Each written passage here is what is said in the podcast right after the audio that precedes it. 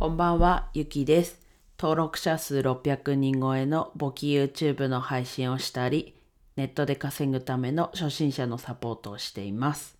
はい。今日はですね、昨日のまあ夜のね、ちょうど24時間前、まあそ、そこまでじゃないか、うん、昨日の夜の地震のこう、を受けてというか、そういうお話ししていきます。はい。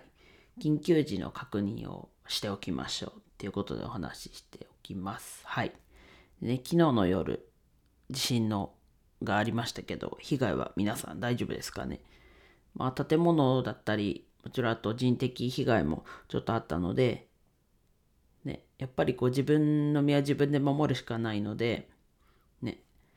やっぱり安全第一でっていうのは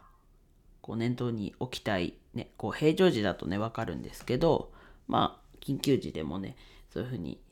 行動したいところなんですけど、でもやっぱりね、そう思ってても、どうしようもないこともあるので、ちょっとこう、悔しい、悔しいも違うんですけど、心苦しいというか、っていう気持ちもあるんですけども、なのでで自分でできることは、できる限りして自分の身は守りましょうってとこですね。はい。で、それもそういうのもあるのでだからなんだろうな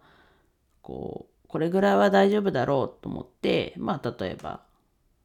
避難が遅れたりとか本当そういうちょっとしたこと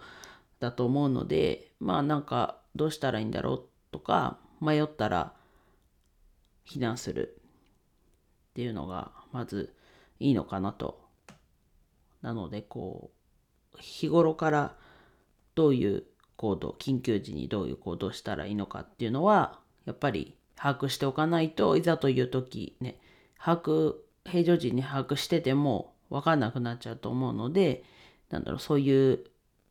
対策も含め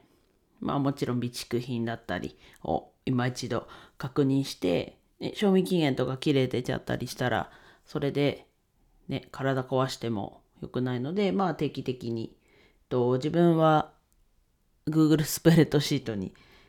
これは賞味期限いつだっていうのはちょっと書いてる表がちょっとあるので、うん。でも書けるぐらい、うん。まあ正直ね、書けるぐらいなので、実は食料足りてないのかなとも思うんですけど、一応今持ってるものは、と、賞味期限を Google スプレッドシートに書いて管理をしてます。はいあとね、避難経路だったり、避難する先を事前に確認しておくことも大事だし、それがすぐこう、わかるようにというか、しなきゃいけないことがあるんだったら、ちゃんとこう、緊急時でもわかるような状況にしておく準備も必要かなと思います。はい。やっぱね、緊急時だと慌ててね、平常時とはまた違ってパニックになってしまうこともあるんですけどできる限りね正常な判断が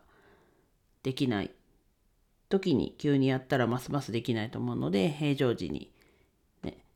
なんだろうまず整理はしとく。でちゃんと体に叩き込んでおくっていうところも、ね、平常時に準備しとくっていうのはすごい大事だなと改めて思ったので今日話してみました。はい。では以上です。